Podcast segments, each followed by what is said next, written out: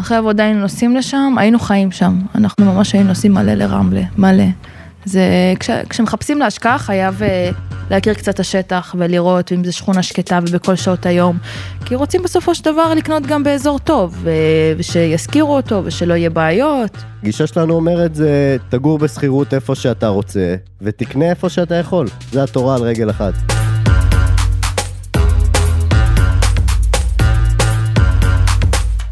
שלום לכם, אני גיא ליברמן ואתם על כסף בקיר, פודקאסט השקעות הנדל"ן של גלובס. לפני כמה ימים נסעתי לגבעתיים ונחתתי בסלון של סווטה ואיליה טורץ. נשואים טריים, בינתיים בלי ילדים, אבל עם babies מסוג אחר לגמרי, דירות. עוד לפני שהכירו, איליה נכנס לקבוצת רכישה של קבוצת פרי בבת ים, אלא שהפרויקט עדיין תקוע. סווטה גם הגיעה לחופה עם דירה להשקעה שרכשה ברמלה. מאז נוספה עוד דירה לרשימה שלהם, והם כבר חולמים על נכס רביעי. אז איך זוג צעיר, שלא ממש מגיעים מרקע של כסף, עושים את זה? איך ההחלטה שלהם לפני החתונה לבצע הפרדה ממונית קשורה לעניין, ולמה רשויות המס הכירו בדירה שאיליה קנה לאחרונה כדירתו היחידה, למרות שהוא עדיין מחזיק בנכס שבקבוצת הרכישה. כסף בקיר עם הזוג המחושב, בואו נכיר אותם. אני איליה. אני סווטה, ואנחנו הכרנו בשידוך, התחתנו ביולי האחרון, ושנינו מתעניינים בנדל"ן, ככה יצא. וגם uh, מאזינים לכסף בקיר, ככה הגעתם אלינו. בטח, נכון, מה נכון. זה מאזינים? מאזינים לכסף בקיר, אנחנו מאוד אוהבים את הפודקאסט שלכם. מחמאה על הפתיחה, אהבתי. עכשיו בואו נצא יחד למסע הנדל"ני של התורצים שמתחיל דווקא בנפילה. תמיד רציתי חופש כלכלי, אני מבין שמשכורת לבד לא, לא תחזיק אותי ותאפשר לי לחיות uh, חיי מותרות. אני תמיד אומר, אני הרי עתודאי, אז uh, בהתחלה, בגיל 18 בכלל uh, חתמתי לטווח הארוך של, uh, של 10 שנים בצבא, ועכשיו, אחרי שהשקעתי בהשכלה שלי, אני משקיע בעצם בנדל"ן ובחו"ל. חו"ל, הכוונה טיולים לחו"ל. חו"ל זה בעצם איזשהו ביטוי לחוויות שאני מאמין שבסוף uh, גורמות. לבן אדם להיות טוב יותר, ונדל"ן זה כדי להמשיך וליצור את החוויות האלה. אז עם הפילוסופיה הזו, איליה יצא לדרך והחל לחפש דירות בבת ים. היו לו כוונות טובות, הוא בהתחלה התחיל לחפש אה, בניינים ישנים בבת ים, שזה באמת הייתה השקעה טובה לפני כמה שנים, עלו, עלו שם מחירים בקצב מסחרר. מה שהתחיל את כל זה, זה כזה היה קורס השקעות נדל"ן, כך שמשם בכלל התחלתי להיות יותר חשוף וממש אה, להתעניין בעולם הנדל"ן, חיפשתי את ההזדמנויות, ואז הוא קיבל עצה מהמשפחה. בסוף 2016, אה, קבוצת רכישה של פרי, אימא שלי מציעה לי לבוא לראות מה, מה קורה.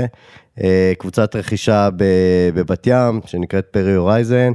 העסקה היא דירה של אה, קו ראשון לים, 78 מטר, 12 מטר מרפסת, ובעצם אומרים לך, תשמע, דירה ראשונה, 1.5 מיליון, בוא, בוא תראה שנייה, ו...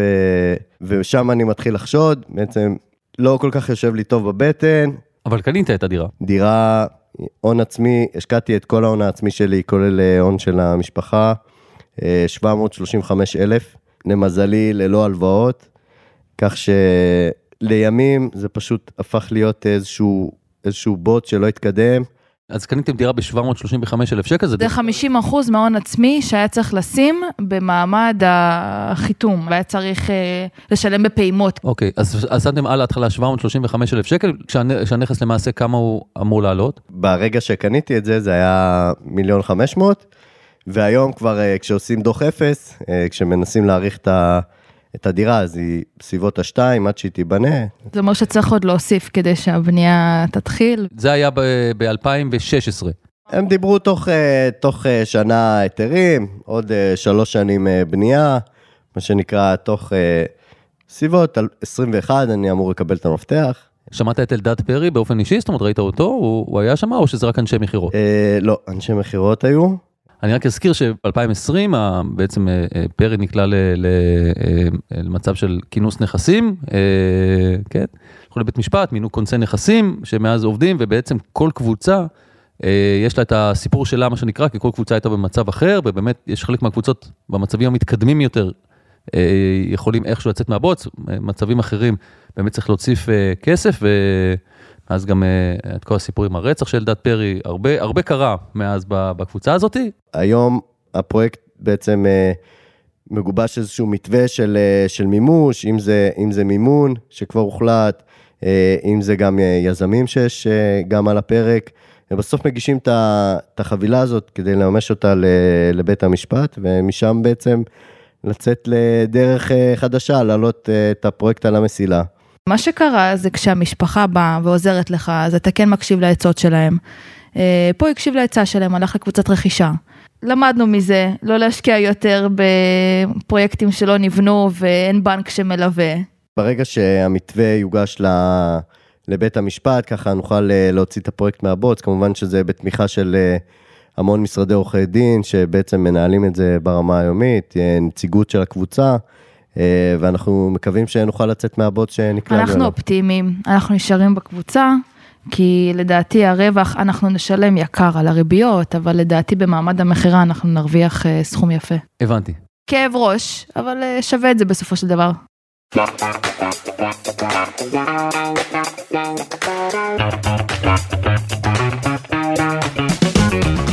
אז הרבה מאוד כסף שאיליה חשב שיניב לו רווח, תקוע עדיין באדמה של בת ים, אבל הוא לא הפסיק להיות אופטימי. לפני כשנתיים הוא גם הכיר את סווטה, ומסתבר שלשניים יש תחביב משותף, השקעות בנדל"ן, ועסקה הייתה רק עניין של זמן.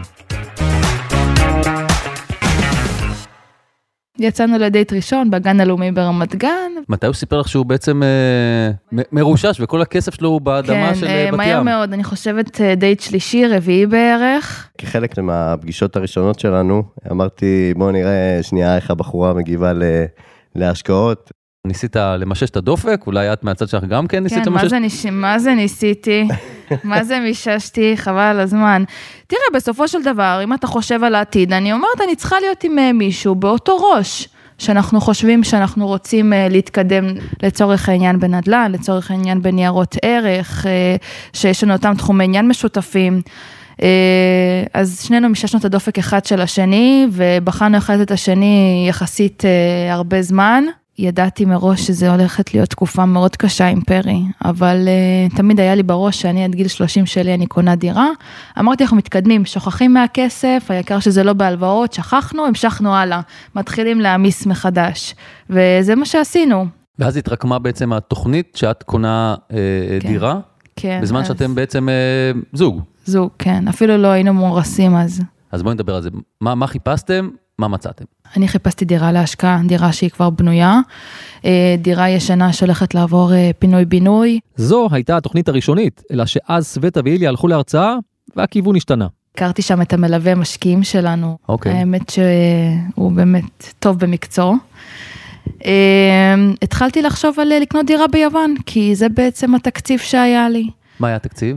אה, לא, זה 300 אלף בערך, משהו כזה, אני כבר לא זוכרת. אוקיי, כבר, זה היה לפני שנה. כן, אבל מאז אתה יודע כמה התגלגלנו, אני אזכור עכשיו משהו שכבר לא רלוונטי.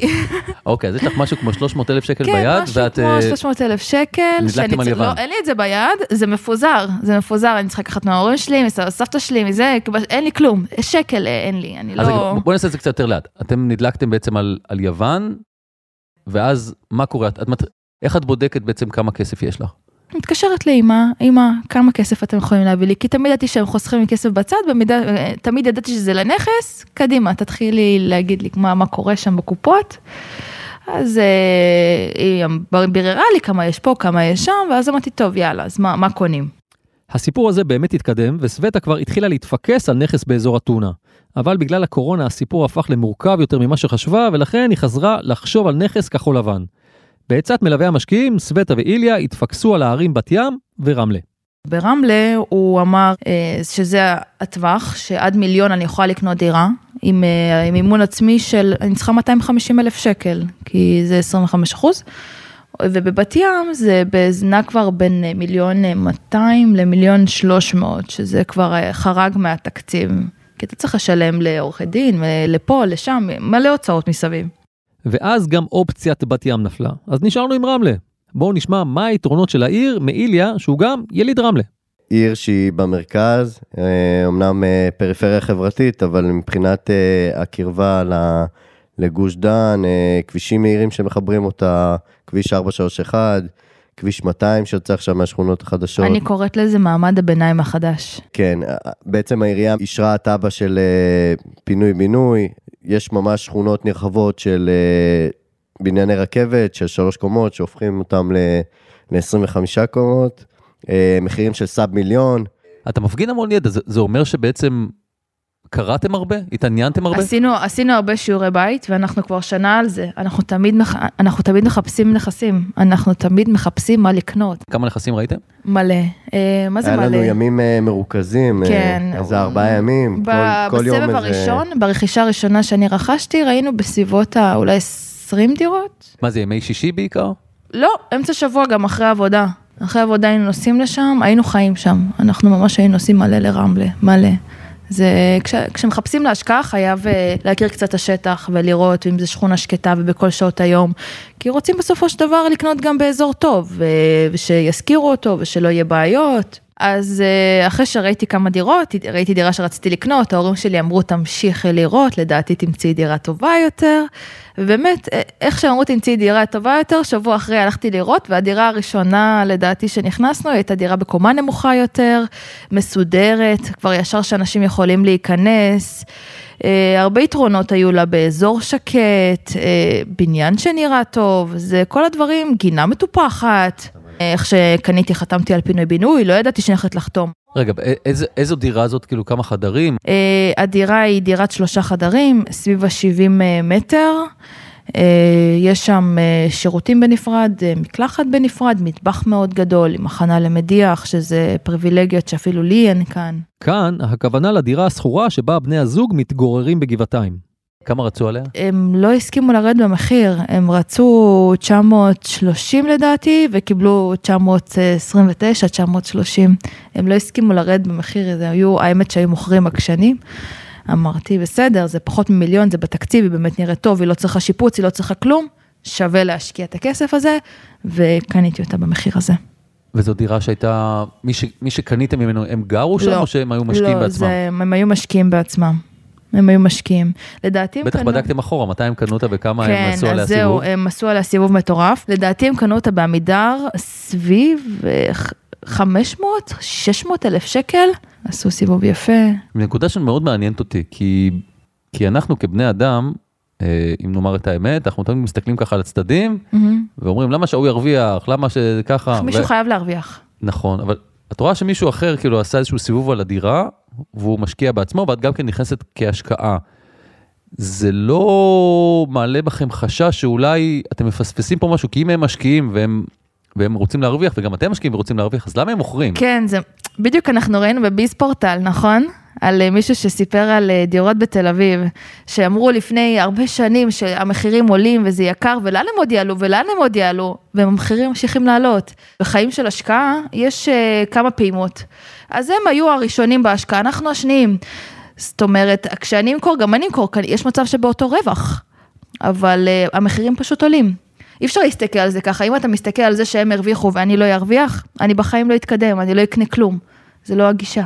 בסוף אה, מה שגורם למשקיע למכור את הנכס שלו, שהוא כבר עשה עליו את הסיבוב, אה, זה בעצם כורח הנסיבות. אה, כורח הנסיבות זה, זה מה שאנחנו מחפשים, כל דירה שאנחנו הולכים לקנות. היום אנחנו הולכים לראות דירה בירושה.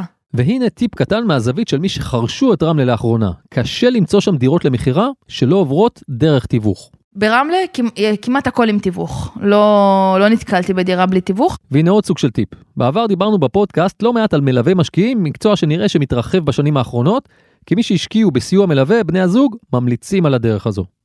אני אישית חושבת שהזמן שלנו מאוד יקר.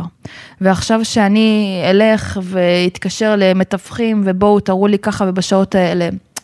זה לא, לא לעניין. הוא קובע לי ביום אחד לראות חמש-שש דירות בשעות שנוחות לי. שווה לי את זה. עושה לך טיול מאורגן לנכסים. כן, כן, שווה לי את זה. ההורים שלי פחות מקבלים את זה, הם אומרים, מתחפשי לבד, את סתם זורקת כסף, את לא יודעת מה זה. אני אומרת, לא, הזמן שלי יקר, אני מוכנה להשקיע את הסכומים האלה בשביל שיעשו לי סדר בראש. כל אחד הוא איש מקצוע. אני, המקצוע שלי ספציפית באשראי, הוא המקצוע שלו בלמצוא דירות.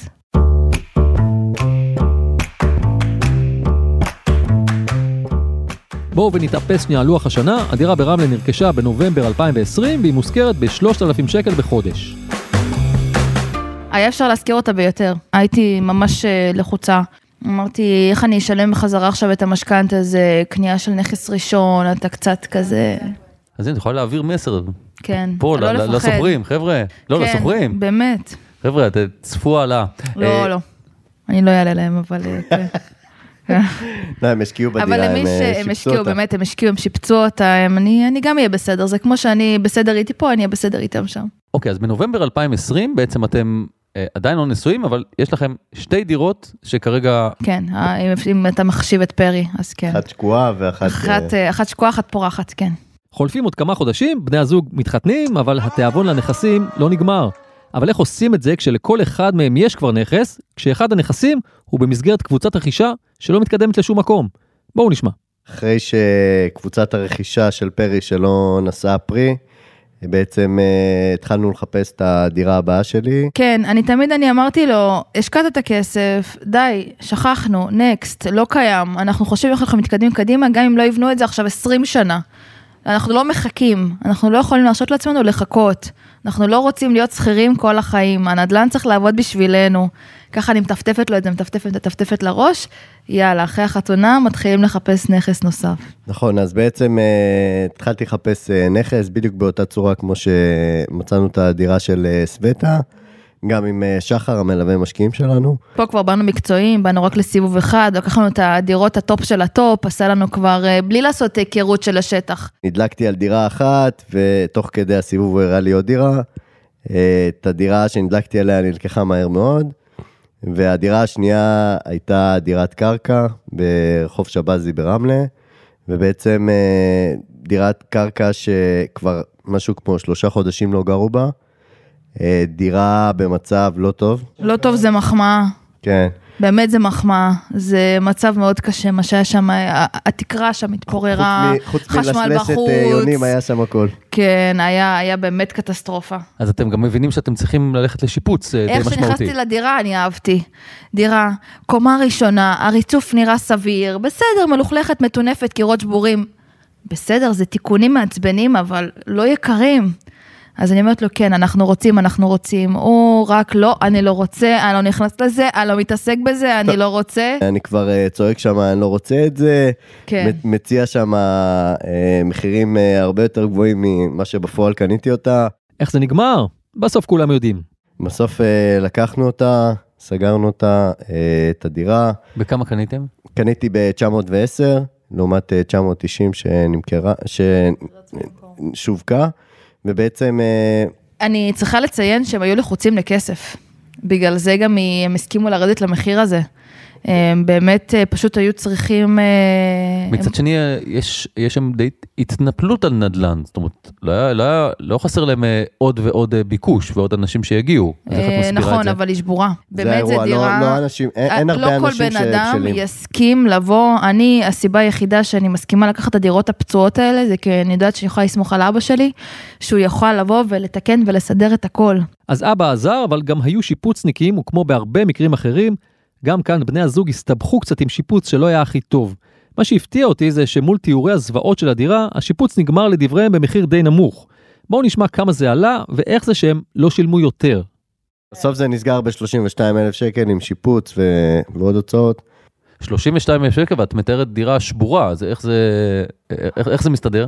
אבא, באמת, לקחתי לו את החיים לחודש וחצי. מה, אבא שלך בא לדירה והוא היה שיפוצניק? הוא עשה את השיפוץ אחרי השיפוצניקים, מה שנקרא. הוא, הוא עשה את ההשלמות, הוא התקין כן. לנו את המזגנים, קנינו מזגנים יד שנייה, קניתי, קניתי דברים אה, מאלי אקספרס, בעצם אה, לייצר תחושה נעימה בתוך, ה, בתוך הדירה. היו לי מחשבות בעצם, אה, אנחנו רוצים סוחרים טובים, שגם הם יבואו בהרגשה שכיף להם לגור שם. לא, אבל אני שואל משהו אחר. את אומרת, את אומרת מתארת דירה שבורה, ואז זה אומר לי לפחות, שצריך להשקיע בה הרבה מאוד כסף. אז אתם אומרים, הרבה מאוד כסף זה בעצם רק 32 אלף שקל, אז למה זה יצא יחסית כזה זול? את המטבח ואת הריצוף לא היה צריך לעשות למזלנו. באמת למזלנו. מה שכן רעננו אותו קצת. כן. מה הייתה התוכנית שלכם בעצם, בכמה להשכיר אותה וכמה היא הושכרה בסוף? היא עדיין לא הוזכרה, אנחנו עכשיו אה, מחפשים אה, סוחרים, התוכנית זה, זה 3,300. שזה מביא אתכם לאיזה אחוזי תשואה? זה יוצא משהו כמו שלוש. 3.8, בערך 3.8.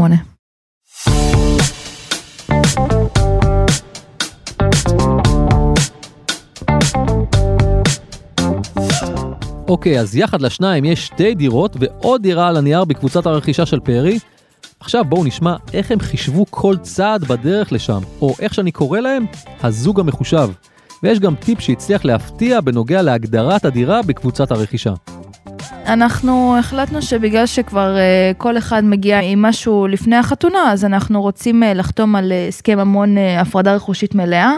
עד שאנחנו נחליט באמת uh, לאחד את החשבונות שלנו, אני מניחה שזה יהיה רק שנחליט שאנחנו עוברים לבית uh, קנוי שלנו.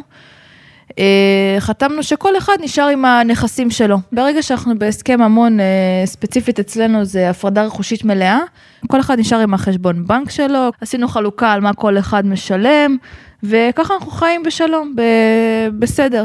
אני חייב לומר שכשבאנו לעורך דין ובעצם אה, ביקשנו ממנו לייצר את ההסכם הזה, הוא אמר, וואו, הלוואי והרבה זוגות היו באים ככה עם הראש הפתוח שלכם, כן. כדי בעצם לחשוב בצורת מחשבה הזאת. היום כל זוג שמתחתן ישר מחפש את ה...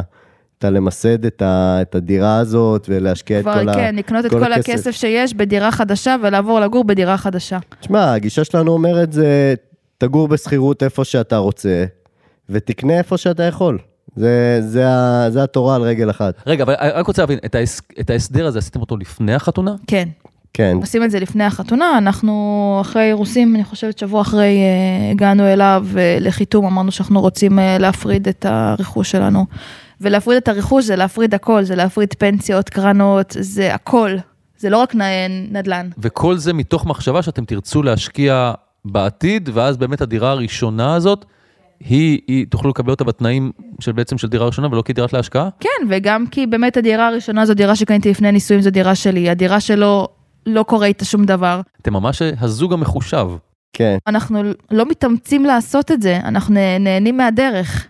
אנחנו באמת נהנים מזה, בלי כבדות. האמת שכשחיפשתי שותפה לחיים, אז אתה יודע, פשוט זה מה שאיחלתי לעצמי, ואיכשהו העולם אה, הביא לי את זה. אה, מישהי שבאמת חושבת ככה, ולא נותנת יותר מדי אולי לרגש אה, לשחק פה תפקיד, אלא יותר לשכל.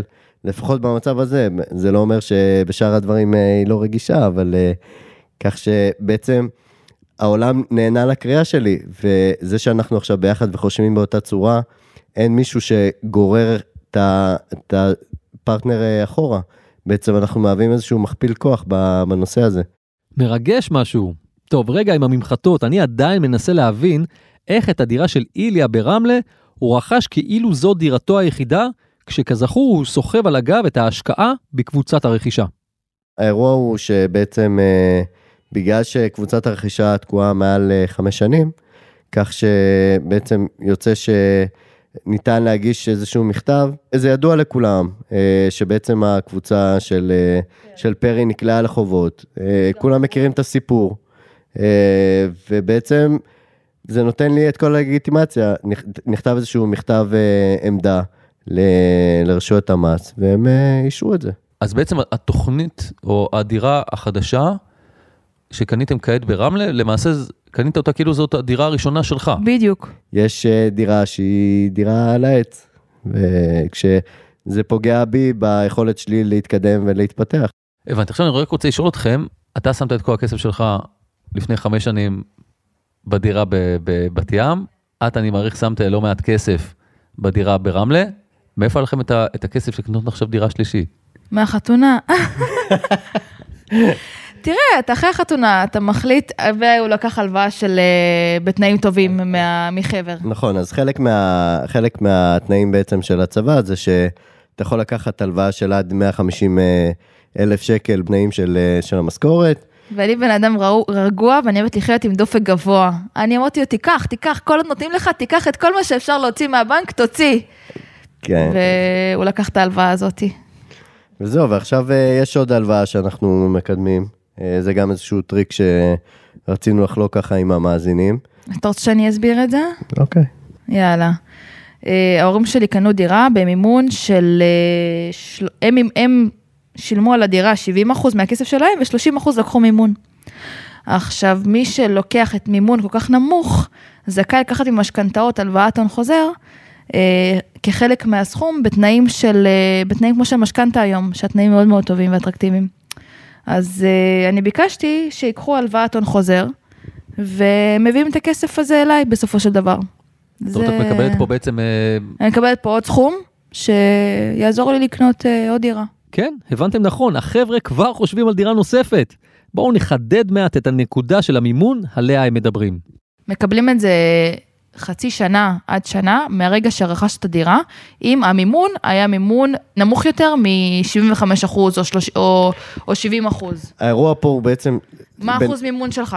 בניגוד למשכון נכסים ש, שהיה עד היום ונאסר, יש לך חלון הזדמנויות שהוא צר מאוד. אני אתקן, זה לא שזה נאסר, זה פשוט לא ניתן למשכן למטרת לקנות נכס נוסף. נכון, זה ההוראה של בנק ישראל. ניתן למשכן, שזה בתנאים של הלוואה יקרה, ולהביא עזרה לילדים. לא למטרת נכס, עזרה לילדים, הילדים בוחרים לעשות עם הכסף הזה מה שהם רוצים, וברגע שזה עזרה למשפחה, הבנק פחות נכנס ב... רגע, אז זה נקרא הלוואת הון חוזר? כן. מומלץ לבקש את זה במעמד לקיחת המשכנתה. אם מראש אתה אומר, אני מביא לכם מימון יותר גבוה ממה שאני צריך, אני, יש מצב שאני אצטרך את הכסף הזה בחזרה. אתה ש... מחלץ בעצם את הכסף מהקיר, בהנחה ולמשל עכשיו ההון שמגיע לך במימון, במימון במשכנתה יש לך 30 אחוז הון עצמי ואת השאר משכנתה. אם אתה מביא לבנק הון עצמי שהוא גבוה יותר מהסף המינימלי, אז בעצם את ההפרש הזה אתה יכול לבוא ולקחת את זה כהלוואה בתנאים טובים, ולא ב... באיזשהו אשראי אה, חוץ-בנקאי. אתם לא חוששים להיות כל כך ממונפים? אתמול דיברנו על זה. אתמול אמרתי לו, לא, אמרתי לו, חישבת פעם אחת כמה יש לנו כבר בחוץ? הכל מגובה בנכסים, מה יקרה? מה יקרה? מקסימום, נמכור נכס. אבל זה שלא לקחנו את הסיכון, איך אני אחיה עם זה?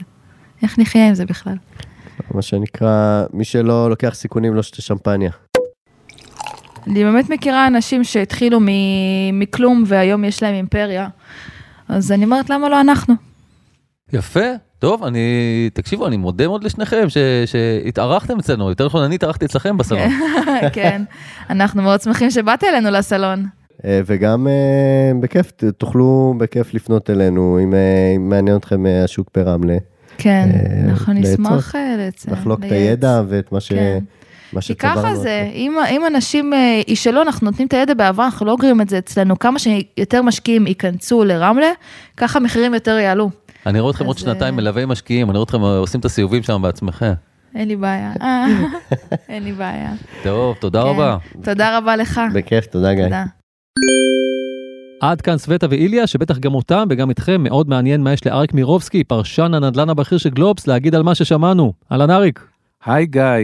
אהלן, אז כמו ששמעת, אה, אני נחתתי לאחרונה במטבח ובסלון של איליה וסווטה, שמעתי את המסע הנדל"ני שלהם. רציתי לשאול אותך, אולי שאלה ראשונה, איך נראה לך שהם הצליחו לצאת בעצם למסע הזה, אחרי שבעצם התחילו מנקודה מאוד כושלת, קבוצת רכישה שלא מתקדמת לשום מקום? כלל בחיים, עליות המחירים אה, מטייחות הרבה טעויות שאנחנו עושים. ואנחנו רואים את זה גם בקבוצות רכישה וגם אה, ברכישה, ברכישות רגילות, שכמעט כל העסקאות יוצאות טוב. אז בסדר, הרווחתי 30 אחוז, יכולתי להרוויח אולי 50 אחוז, או זה, אבל אני עדיין עם חיוך על השפתיים, עדיין אה, אחוז המינוף שלי מכלל ההשקעה קטן, וזה נהדר. השאלה, מה קורה כשהמחירים יורדים, ואז בדרך כלל אה, חוטפים את כל השטוזה על כל טעות קטנה. אז הם בעצם נהנו לא, מ... לא, לא מאיזה אה, מחשבה כלכלית, אלא יותר מהמזל שהמחירים פשוט ממשיכים לעלות. בנוגע לאלדד פרי, להשקעה שם, אתה מניח שהם יצטרכו, אה, והם אומרים את זה גם, הם יצטרכו להוסיף על מחיר הדירה שם עוד אה, כספים לא מועטים, אבל בסופו של דבר, אה, כשהם יגיעו לסוף, עלות הדירה שהם ישלמו, אה, כנראה תהיה פחותה ממחיר השוק של הדירה. טוב, נאחל להם בהצלחה בעניין הזה. ושאלה נוספת, רציתי לשאול אותך, אולי לגבי משהו ש, שסווטה אומרת בסוף, שאני שואל אותה, אם אתם לא חוששים להתמנף כל כך הרבה, והיא אומרת, אה, פשוט נמכור נכס. מה, איך זה נשמע לך? כן, זה, קודם כל זה נכון, הם פשוט ימכרו את הנכס, אבל השאלה מה המבנה הפיננסי של ההשקעות שלהם. זאת אומרת, אנחנו מכירים שוב את המודלים של אה, אבא עשיר, אבא עני, ש... המודלים האלה כוללים בעיקר פירמידה של אה, השקעות וליוויים פיננסיים, שהליווי הפיננסי הוא על חשבון ההשקעה הקודמת שלנו, וכשהדברים קורסים ושמחירי הדירות יורדים, אז לפתע כל הפירמידה הזו קורסת או יש סכנה שהיא תקרוס.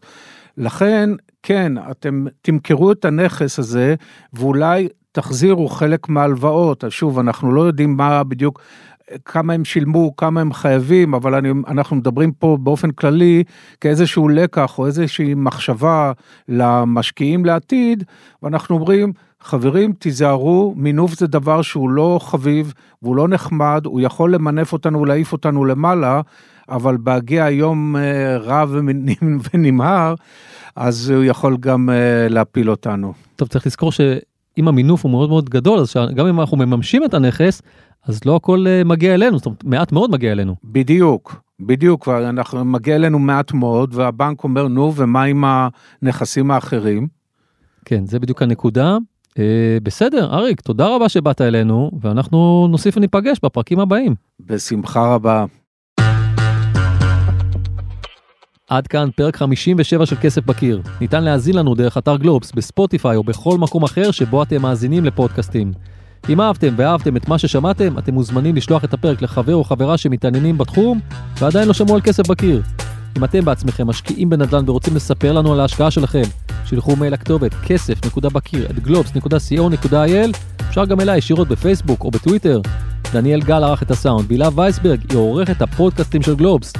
יאללה, אני יוצא לרמלה למצוא איזה דירה שבורה, ואם זה יצליח, אני קובע עם אבא של סווטה שיבוא לסייע גם לי, כי אני מרגיש כבר חצי משפחה. או שלא. אני גיא ליברמן, ביי.